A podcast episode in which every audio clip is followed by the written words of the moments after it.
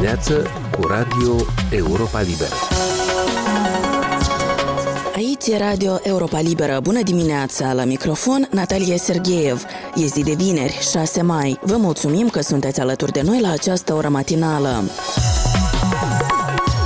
Republica Moldova nu ar rezista mult în cazul unei agresiuni rusești, dar un risc iminent nu există, a declarat într-un interviu la Europa Liberă ieri șefa guvernului Natalia Gavrilița. Prim-ministra a afirmat că atacarea unei țări ai căror cetățeni dețin în număr mare și cetățenia României, membră a Uniunii Europene și NATO, ar solidariza opinia publică europeană și ar duce, citez, la o implicare mult mai largă a mai multor state. Ascultați interviul peste câteva minute.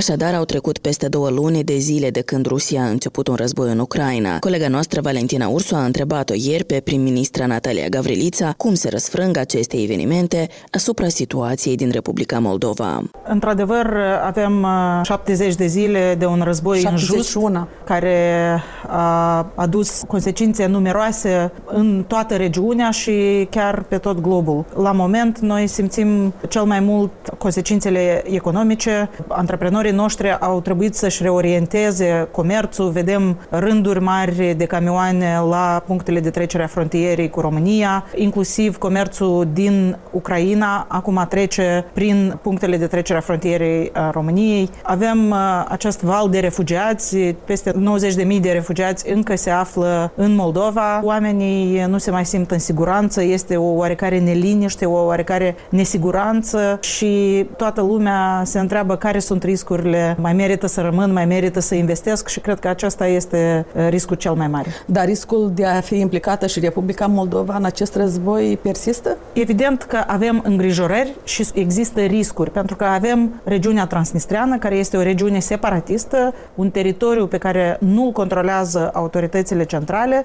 și unde avem o armată străină. Armata Rusiei, deci una din țările implicate în război și evident că aceasta creează anumite riscuri și din perspectiva Ucrainei și din perspectiva malului drept, însă vreau să asigur cetățenii că la moment analiza noastră nu arată riscuri iminente de extinderea războiului pe teritoriul Republicii Moldova, fie pe malul drept, fie pe malul stâng. Și vreau să facem un exercițiu și să ne gândim ce ar însemna în plan global extinderea acțiunilor militare sau a războiului pe teritoriul Republicii Moldova, chiar dacă este teritoriu necontrolat. Aceasta ar însemna că în război este implicată o țară neutră care niciodată nu și-a dorit și nu a făcut eforturi pentru aderarea la NATO. Și gândiți-vă la opinia publică europeană, ce s-ar întâmpla, care ar fi reacțiile. Noi avem și un număr mare de cetățeni cu dublă cetățenie și au cetățenia României, un stat UE, un stat NATO. Deci toată lumea ne ajută să urmărim cu atenție această situație. Noi, guvernul, întreprindem toate eforturile diplomatice, pentru ca situația să rămână calmă și să nu permitem escaladarea acțiunilor militare pe teritoriul Republicii Moldova. Dumneavoastră Evident că chemați fi... populația la liniște, dar oricum mereu anunțați că autoritățile sunt pregătite pentru orice scenariu. Iată, să luăm și scenariile bune, dar și scenariile proaste pentru Republica Moldova. În caz că, Doamne ferește, se extinde acest conflict armat uh, rus înspre estul Ucrainei și cuprinde și Republica Moldova, cum se apără Republica Moldova? Eu nu vreau să discut scenarii ipotetice, pentru că imediat aceste scenarii, cele mai proaste scenarii, sunt cele care sunt prezentate la știri, care prind la oameni pentru că creează această stare de neliniște. De aceea, eu vreau să asigur cetățenii că atunci când riscurile se vor schimba, atunci când analiza riscurilor va arăta altceva decât arată acum, noi vom comunica despre acest lucru. Evident că aceste acțiuni care au avut loc în regiunea transnistreană, aceste incidente ne preocupă, ne îngrijorează, dar aceste incidente separate sunt niște încercări de a tensiona situația, dar nu indică faptul că va fi atrasă Moldova în război. Evident că avem riscul de acțiuni hibride sau încercări de a destabiliza situația, de a crea tensiuni interne, de a încerca de a rupe această coeziune socială. Și anume de aceea este foarte important ca oamenii să rămână calmi, să se informeze din surse sigure și să aplice gândirea critică. Cât de modernizată este astăzi Armata Națională ca să țină piept? Eventual. Răspunsul este provocări? la suprafață, doamna Ursuș, și cred că fiecare cetățean cunoaște. Nu s-a investit în capacitățile Armatei Naționale, cum nu s-a investit în infrastructură, cum nu s-a investit în uh, programe pentru oameni, în antreprenori, atunci când statul nu lucrează pentru oameni, nu lucrează pentru interesul public, dar lucrează pentru niște grupuri corupte sau niște grupuri uh, oligarhice, atunci are de suferit fiecare sector. Evident că noi nu putem compensa ceea ce nu s-a construit timp de 30 de ani în doar câteva luni. Dar putem îmbunătăți, de exemplu, capacitatea noastră de comunicare, să avem anumite protocoale îmbunătățite de acțiune în caz de anumite riscuri. Și iată, cu aceste lucruri s-a ocupat guvernul, de fapt, de la începutul mandatului, dar mai ales după declanșarea războiului în Ucraina. Dar în ultimele zile, atât președinta Sandu cât și dumneavoastră ați spus că e nevoie de mai multe investiții care trebuie făcute în armată. Cât poate direcționa bugetul național sau cât ar trebui să direcționeze în sumă bănească uh, guvernul pentru armata națională? Pentru că azi, dacă analizăm produsul intern brut, e un procent foarte mic. E un procent foarte mic, uh, în același timp și capacitatea noastră de absorpție este mică. Haideți să ne uităm la bugetele anilor trecuți, în toate domeniile. De fiecare dată am avut deficite mari, și după ce ne-am uitat la sfârșitul anului la executarea bugetului, am văzut că nu am putut cheltui sumele pe care le-am prevăzut în buget, mai ales pentru proiecte de infrastructură. De aceea, noi trebuie pe de o parte să creștem aceste sume și iată a fost votată în lectura a doua rectificarea bugetului unde este crescut bugetul uh, Ministerului Apărării, dar și bugetul multor alte sectoare din veniturile adiționale pe care le avem, din asistența adițională pe care o primim deci noi am crescut alocările pentru practic toate sectoarele și inclusiv pentru Ministerul Apărării. Avem și asistență din partea partenerilor pentru, de exemplu, serviciu medical, pentru batalionul de ingineri, pentru capacități de comunicare, capacități de apărare a spațiului informațional sau uh, această securitate cibernetică. Deci avem mai multe planuri, dar nu putem peste noapte să dublăm bugetul și să-l putem implementa.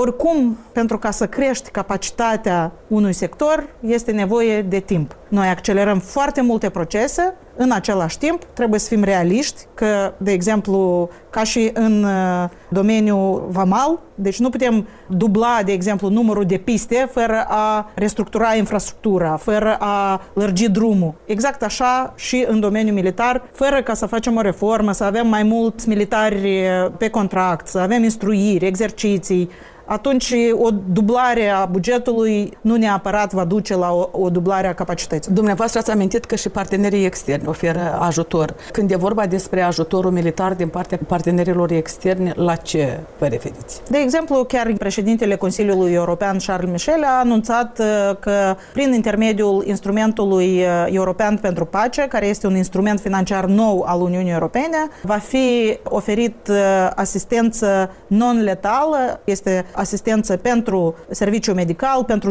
geniști, pentru batalionul de ingineri. Deci sunt capacități ale armatei care nu țin direct de capacitățile de luptă. În același timp, ne amintim chiar și înainte de uh, război, când am avut uh, ședința comună a guvernelor uh, Moldovei și României, am semnat un acord de colaborare în domeniul instruirii militare. Deci sunt astfel de programe pe care le avem și prin care încercăm să creștem treptat capacitatea armatei naționale. Și aceasta nu este un proces care a început odată cu războiul, este un proces pe care l-am început înainte, dar războiul evident accelerează anumite procese, prioritizează cumva domeniile pe care ne concentrăm. Dar avem nevoie de reforme în toate domeniile. În ultimii 30 de ani, din păcate, s-a prioritizat interesul unor grupuri și nu s-a investit în capacitățile statului. Și iată, acum ne trezim că nu avem suficiente puncte de trecere cu România, pentru că nu s-a construit niciun pod în ultimii 30 de ani